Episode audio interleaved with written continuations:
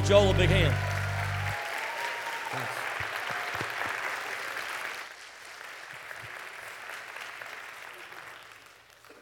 And he's gone.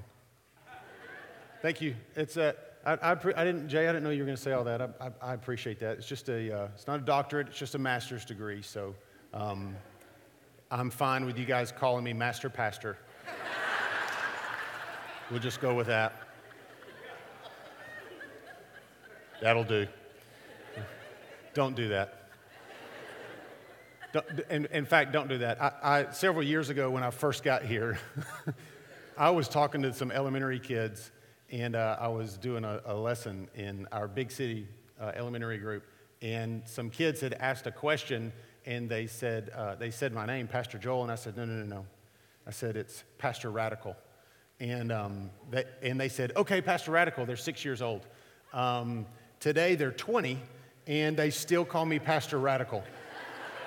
so, that was a freebie. I didn't even put that in my notes, so there you go. Um, no, it's, it, I'm honored to stand up here uh, and, and preach you guys the word this morning. Um, like Pastor Jay said, we are working our way through the book of Acts. So if you want to, you can go ahead and turn in your Bibles. If you brought your Bible, um, if you've come for any length of time, you know that uh, we tend to have the scriptures on the screen also. So you can find the passages on the screen if you didn't uh, bring your Bible, you didn't bring a device or something with that on there. It's Acts chapter 6, beginning in verse 13. There's a. am going to go ahead and warn you, there's a good bit of scripture this morning, but um, uh, that's because uh, the passage that we're looking at includes uh, Stephen, the, the, the first uh, New Testament martyr that we see in Scripture, and he gives this giant speech, and we're not going to read the whole speech um, but in the speech, he, he tells a story, and so um, uh, it's, it's, a, it's, a, it's a long speech and a long story. We're not going to go all the way through it, but I do want to hit some highlights with that. So uh, you can go ahead and turn there. It's Acts chapter 6. Uh, like Pastor Jay said, we just got back from our youth camp, Beach Freak. It was such an incredible week, like it is every, every single year. Uh, this year we took a huge group. We had, uh, alongside of that, we had 11 baptisms, which was absolutely phenomenal. So I want to thank you guys, those that sent your students, uh, for entrusting your students to um, uh, uh, the, us and our leaders. We had such a good time, and thank you for those that uh, prayed for us while we were gone. How many of you guys have ever heard the phrase, or maybe you've used the phrase, the story of my life? That's just the story of my life. Yeah. Oh, yeah. That's just, the, that's just the story of my life. Usually, it's in some kind of um, n- negative context. You know, we'll, uh, we'll, we'll, we'll, be, you know, traipsing through the house and, and, and you hit, you stub your toe and you're like, oh, it's a, story of my life, you know, st- uh, stub my toe. Or you're driving down the road and, and uh, you get pulled over for speeding and you, you know, you're banging on the steering wheel. That's story of my life. Um, uh, maybe you're on your way back from Beach Freak in the People Mover and you get a flat tire, you know. And um, yeah, just trying to bring kids their luggage. Yeah. Story of my life, you know.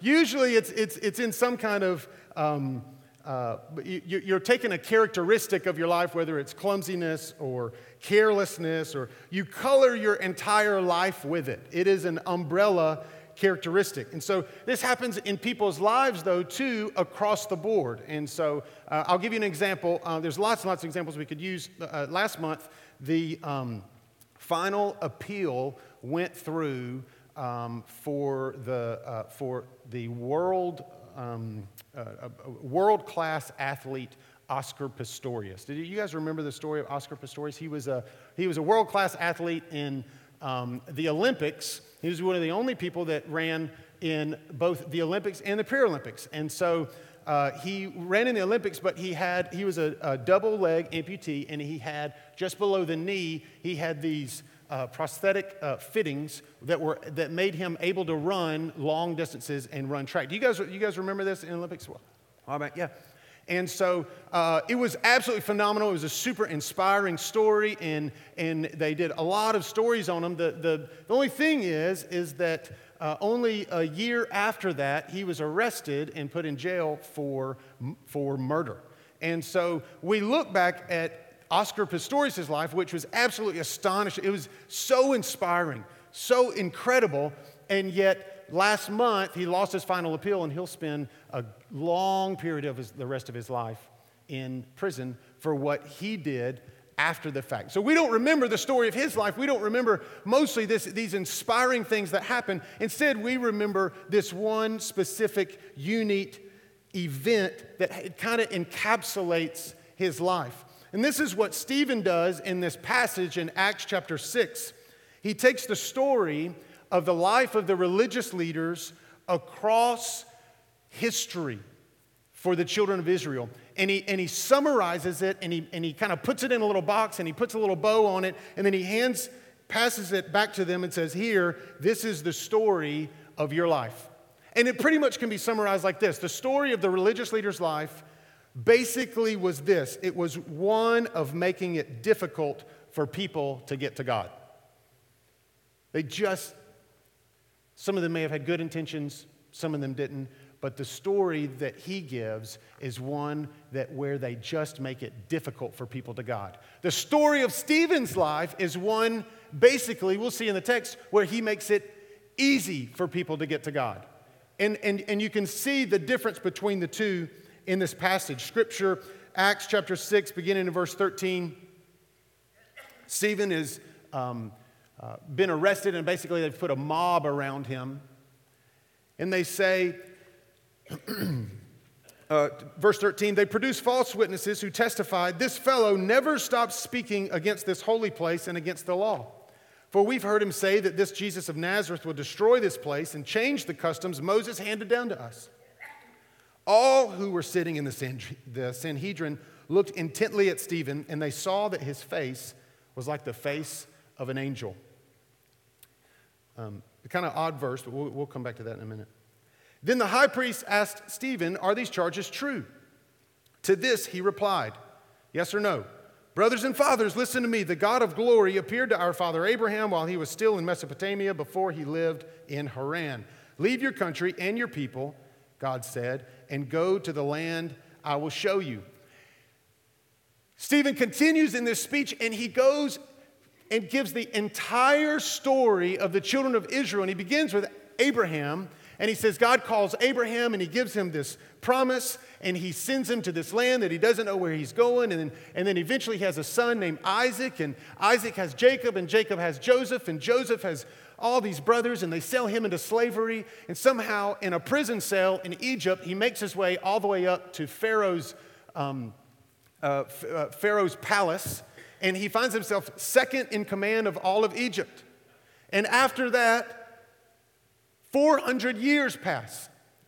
And Egypt forgets about Joseph and they forget about what he had done, and they find themselves in slavery in Egypt. Well, God brings up another man. He's named Moses. And Moses comes along, and Moses delivers all of the Israelites out of Egypt. They go into the wilderness, and, and, and they just can't handle what's going on. They, they, they can't handle the heat, and they decide, well, we'll go ahead and worship an idol. So they worship an idol, and, the, and, then, and then Moses builds a tabernacle, and then not long after that, David comes along, and he has a son named Solomon, and Solomon ends up building a house for God. Verse 48, chapter 7, verse 48. This is Stephen's speech. However, the Most High does not live in houses made by human hands, as the prophet says. Heaven is my throne, the earth is my footstool. What kind of house will you build for me, says the Lord? Or where, where will my resting place be? Has not my hand made all these things? So then Stephen cuts to the chase after being accused of blasphemy and says, You always oppose the Holy Spirit, just like your forefathers. Verse 52. Check this out.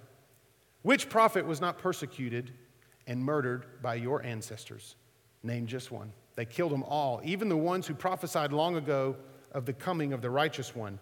Now you follow in their steps and, have, and have become his betrayers and murderers. What a powerful speech. All, it all comes from a simple yes or no question. The teachers of the law looked at Stephen and they say, Yes or no, is this true or not? And Stephen just launches out into this giant speech. Those of you with children, have you ever asked your kids a yes or no question? In yeah, son, did, did, did you make your bed? Dad, funny you should ask that. Long ago, before bed sheets were ever created, Dad. And you're like, no, no, no, no, no, no. You've, you've, you've, you've heard the story. You've heard the. Yeah, I never did that. Um, I, I, can see on my parents' faces now. I, I, I, for one, never did that. But it's, it's, it's so it's infuriating. And, and this is exactly what happens with the teachers of the law, they're listening, and, and he starts to tell a story, and it's like a children's lesson to them. They're like, Look, we're the teachers. You're not the teacher. I'm the teacher. You, here you are trying to teach me something. Like, I already know all this stuff. Actually, I agree with everything that you're saying. Yeah, yeah, Abraham, Moses, yeah, David, yeah, those are all good people. Yeah, uh huh, uh huh. And all of a sudden, he flips it at the end and accuses them of being the character of which they did not think they were. They saw themselves as a different character. When I was in, um, when I first got here, uh, straight out of school, I came straight out of uh, college and I came to Kingwood and started out in children's ministry. And um, we had, me, Lindsay and I had only been here a few weeks, and we decided to do a game show in children's church, and it was going to be called Miracle or Not. All right? And we were, we were going to we were gonna do all these different scenes and make scenes of, of miracles, and then the kids would vote and they would yell out, uh, is, I would say, is, is, is this a miracle? And they would say, no, or yes. And so uh, we had this little plan. We were going to do a bunch of scenes where we, wouldn't, we were going to show them what a miracle was or reenact a miracle, we were going to show them what it was not. So we had a couple interns that were in the room who, who had been a part of some school assemblies where they broke bricks and stuff. And I was like, we're going to break bricks in front of kids, you know? And so we pile up some bricks in front of the kids and, and, and, and we get the music pumping and the kids are all excited. And, and, and the guy runs over and he, you know, atomic elbow drops the bricks and they all break to pieces. And like, this is amazing. Is this a miracle? And the kids are like, no, this is not a miracle. It was glorious.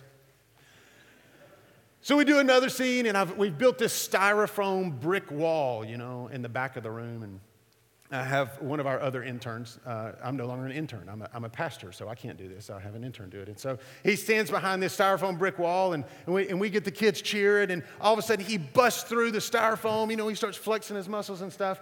And we go, Kids, is this a miracle? And they're, No, this is not a miracle. I was so proud of them. You know, we do this like eight or nine times.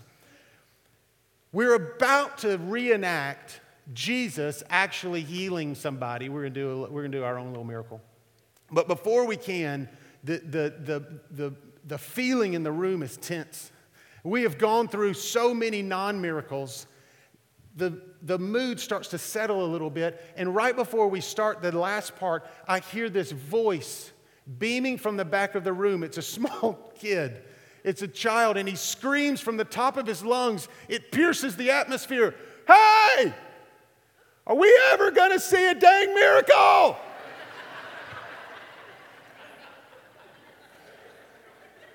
he was not happy. And then I started laughing. The truth is is that sometimes you can't understand a truth until you have the whole story. And I could have shown them immediately what Jesus looked like doing a miracle, but first I really had to show them what a, a bunch of non miracles look like so that they would know what an actual miracle looked like. And this is actually what Stephen does here. He walks them through this entire story, and all they wanted was a yes or no answer. And instead, he tells them this big, long story, and at the end of it, he flips it on them. Oftentimes, God gives us answers we need to questions we're not even asking. And this is what Stephen is doing. Quick answers aren't always what the people around you and me need to see, but the story of your transformed life is. So, scripture says Stephen answered all the Pharisees' trick questions with wisdom. In fact, the previous chapter shows we see that Stephen is full of wisdom, and, and, the, and the teachers of the law actually try to trick Stephen, and they come to him with all kinds of crazy questions, and he answers them, what scripture says, with wisdom. But these wise answers aren't the things that went viral. Those aren't the things that went viral. Actually, the story of his transformed life is what eventually went viral. Acts chapter 6, verse 15 all who were sitting in the Sanhedrin looked intently at Stephen, and they saw his face, that his face was like the face of an angel. Being the guy or the girl that has all the answers to everyone's questions in life is not what will transform your family or your school or your work or your neighborhood. But living a transformed life will. Quick answers don't go viral, but the story of your life actually can. It actually can. The lives of the followers of Jesus in Acts chapter 2 and Acts chapter 4, we actually see show them eating and praying and sharing with one another. And this is the life, this life is what began to spread like wildfire. This new this, this new life that people hadn't seen, that people hadn't experienced before. It wasn't just that they had the answers, and answers are good and they're necessary, but in, but in this, in this viral atmosphere where, where the Spirit of God is moving and the message of God is moving past cultures and into new countries and new areas, it actually was the story of a transformed life that brought that about. You see, the world is asking a lot of questions but what they really want to see, they, they really want to see what a transformed life looks like.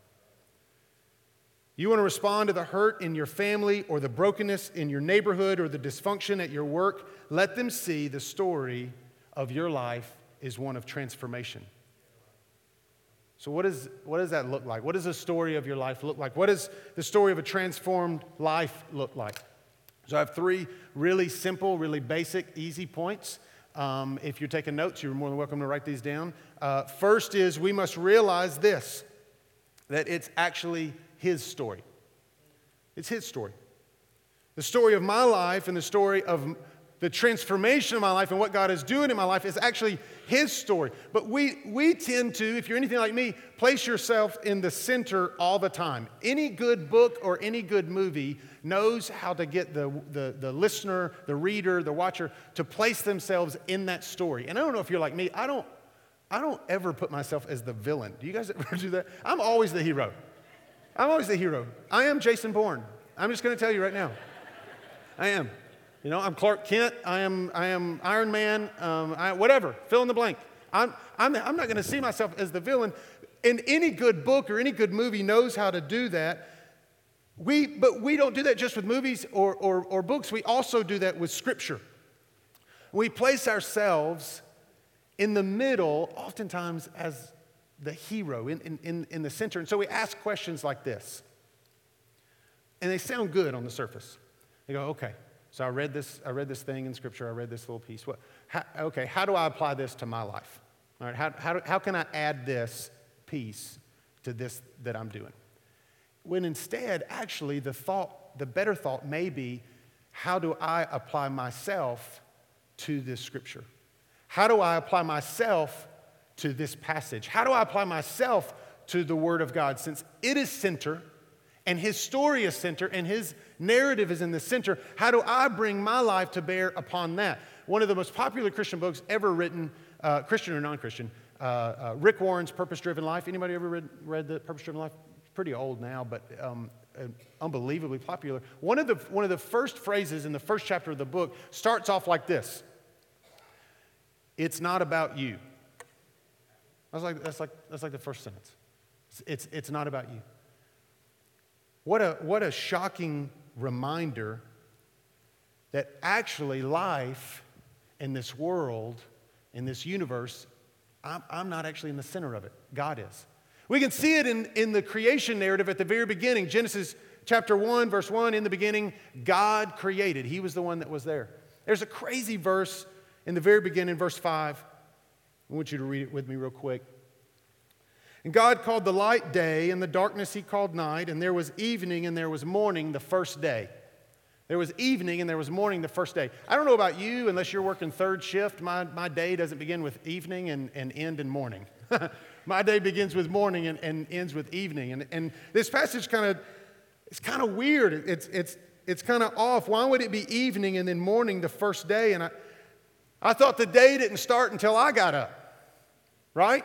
They didn't start till you get something. The writer of this creation story is actually telling us that when we sleep, God is working.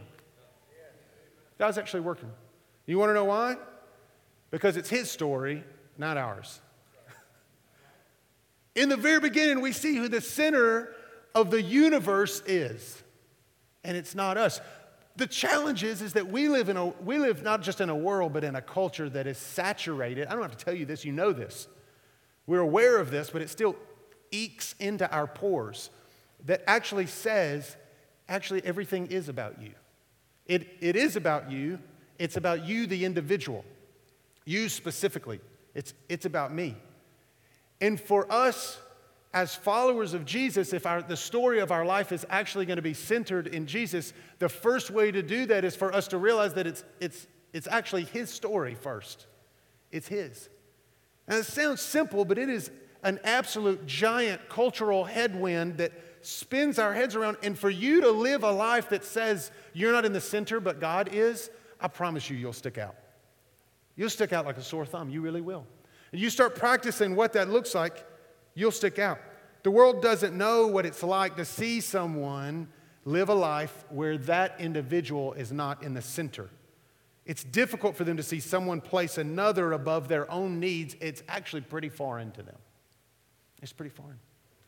The, the second point is this it's, it's his story, but it's also our story. It's our story. Acts chapter 7, verse 1 and 2. This Stephen replies in his speech before they stone him to death, and he becomes the, the first martyr that we find in the New Testament. In his speech, he says, Brothers, listen to me. They're, they're his family.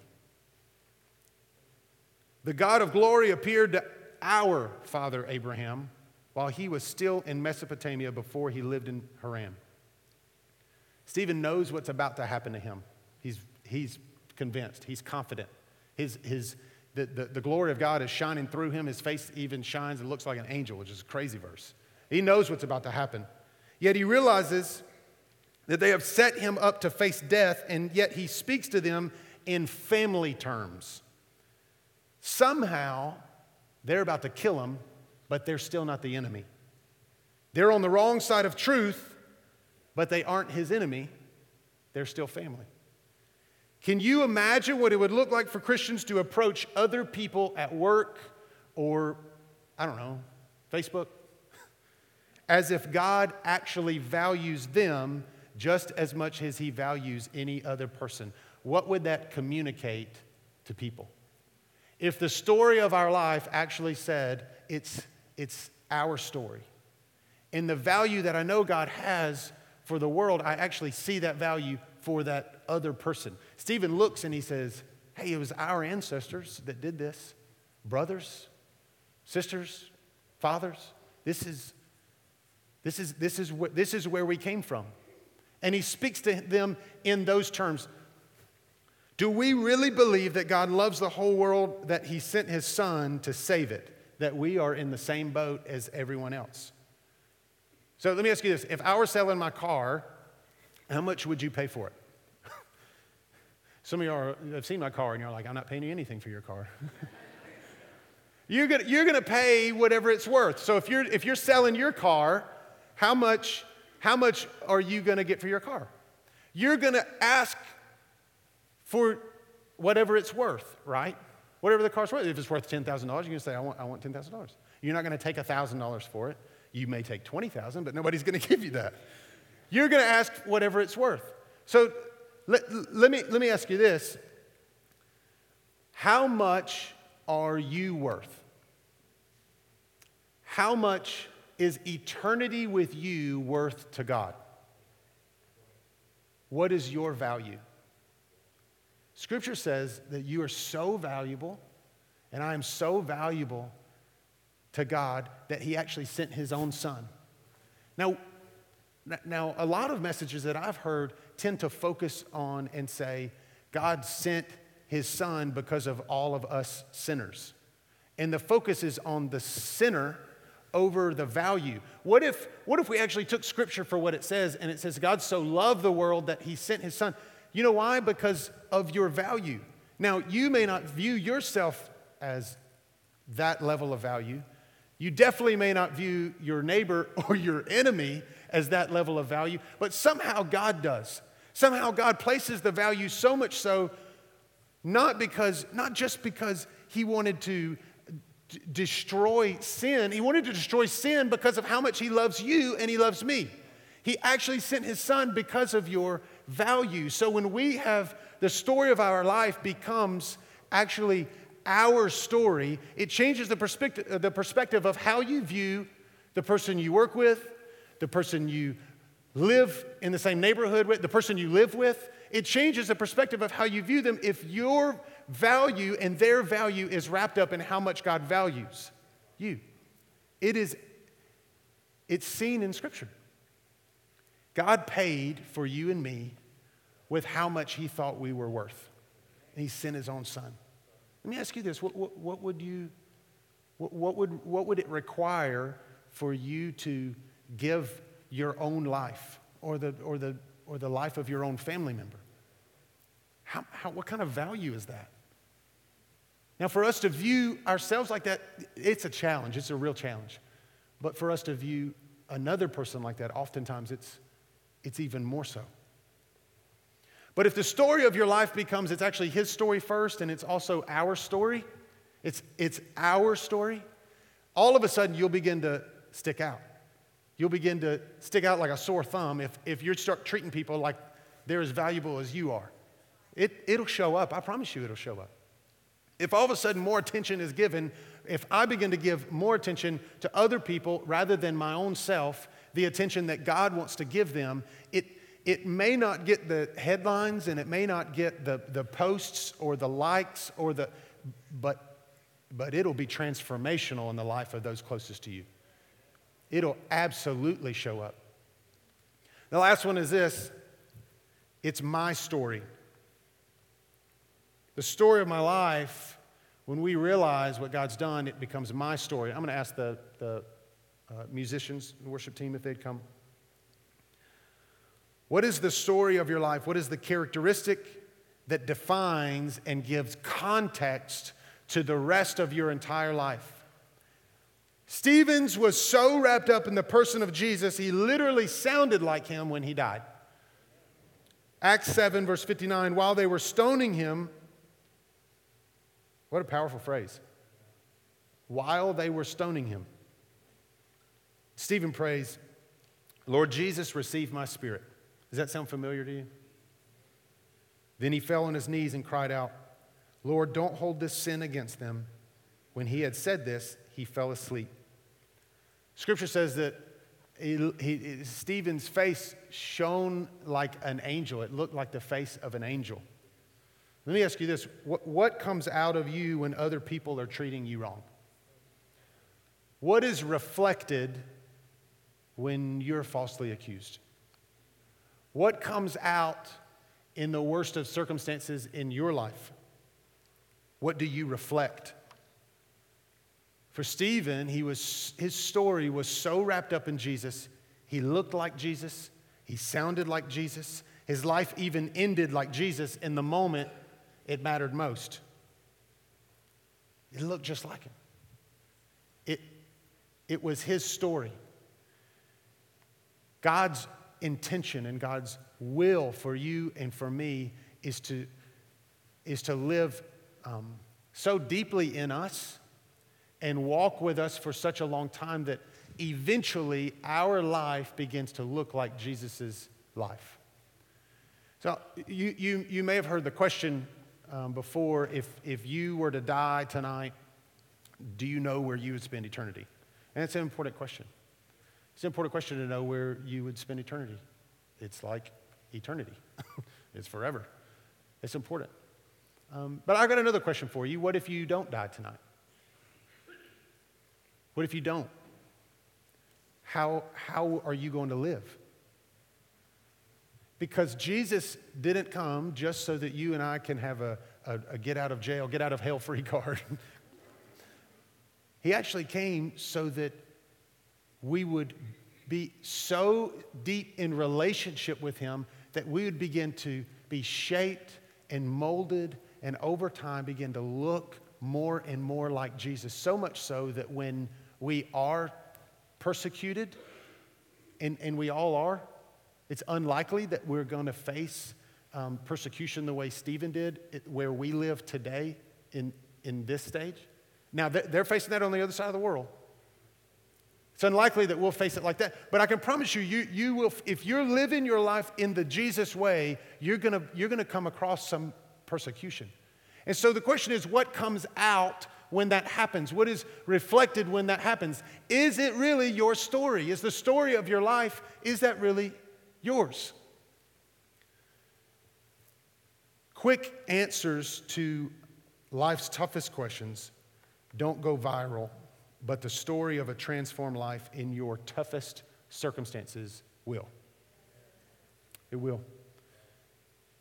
If you would, if everybody would stand in here with me.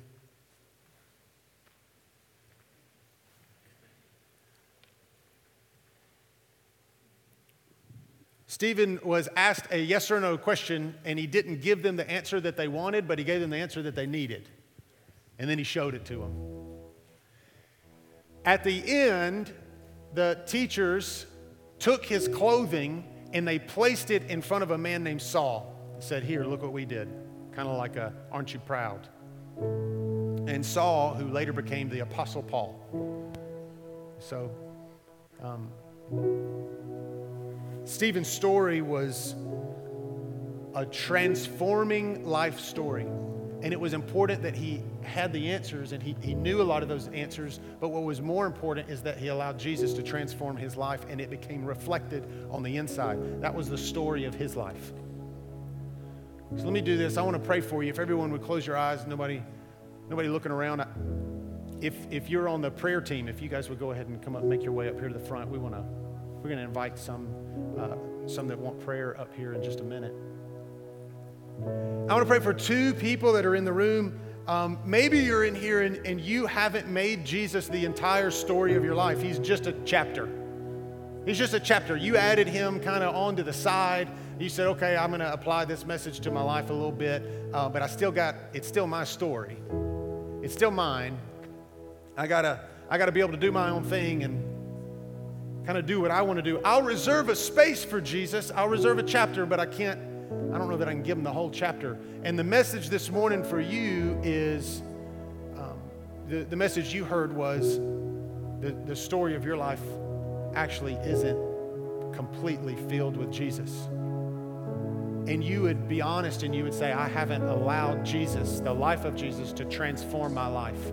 I've added a few bits and pieces but He's not transformed me all the way. That's a really, really common, really easy place to be where we live in the Bible Belt. It's very, very common. That message is, is very easy to believe. There's a lot of us that believe that message. But I want to tell you that it's not true and, it's, and it actually won't bring you the freedom that you're looking for. And maybe you're in here and you say, I've, I've added Jesus, I've made him a chapter, but he's not the whole story. But I want to change that this morning. I want him to transform my whole life. If that's you, I want you to raise your hand real, real high. There's nobody looking around except for our prayer team. Raise your hand real, real high if that's you. You be honest. You say, I've, I've added Jesus as a chapter. I've not added him as a whole story. Yeah. Yeah. Thank you. Maybe you're in here and you, you're honest, you say, I just need encouragement. You say, Joel, life and circumstances are squeezing me so tight, and, and I'm just concerned what is being reflected. And I just need encouragement. Stephen looked like an angel. And maybe you're in here and you love Jesus with all your heart, but life is beginning to squeeze you, and you just need encouragement this morning. That is what the body of Christ is for. That's, that's, that is what we're here for. We would love to pray for you. If that's you this morning, you say, Life has got the squeeze on me and I need prayer. Would you raise your hand real high? Nobody's looking around but my prayer team. Yeah. Yeah. Yes. Yes. Yes. Thank you. Thank you. Thank you. Yeah. Yeah, that's what we're here for. That's what we're here for. And that's how God moves. When we share and we confess and we say, God, we say, Can you will you pray for me? I just I just need I just need encouragement. If that's you and you raise your hand this morning, I want to invite you up here. You can go ahead and come up here to pray with the prayer team. In just a second, I'm going to pray with everyone that's in the room. This, this is my challenge for you this morning. For those of you that raised your hand or did, or did not raise your hand, here's the challenge. What if you shared with one person this week the story of your life? Just one the story of transformation of what God has done, it doesn't have to be 30 minutes, doesn't have to be a Sunday morning sermon, it can be 30 seconds. But what if you shared that story of transformation with one person this week? I think, I think you would be amazed at the miracle of God and what He wants to do because He values that person you're talking to that much. And He would use those words, He would partner on top of those, come alongside them and pierce their heart and say, you know what? I, I actually love you too. I love them too. He would do that. God, we're grateful for you, your message this morning, your word this morning. God, we honor you. We honor, God, what you've, what you've done through Stephen and how we can learn from him. God, in the powerful work of transformation. God, we want the story of our life to go viral. It's okay that we don't have all the answers, but we want your life to become viral in us and that it would spread to all of those around us. God, may the the absolute power of the gospel represented that we find every single week here in the book of Acts come alive inside of our heart. Send us out of this room and may we become aware, God, of the loss and the brokenness that is in this community. Though it looks, it looks right, it looks good, it looks whole, God, it's broken, and these people are in need, God, of a Savior and of peace and of wholeness. God, enliven our hearts that we might be set on fire, God, for you and for that message. We honor you this morning in Jesus' name. Amen. Thank you for coming this morning. Uh, if you would like prayer, there's a lot of us who raise our hands. If you would like prayer, our prayer team is up here. We'd love to pray with you, pray encouragement for you. Bless you. Be blessed this week. Go in the peace of God. May the story of your life be absolutely consumed in His. Amen.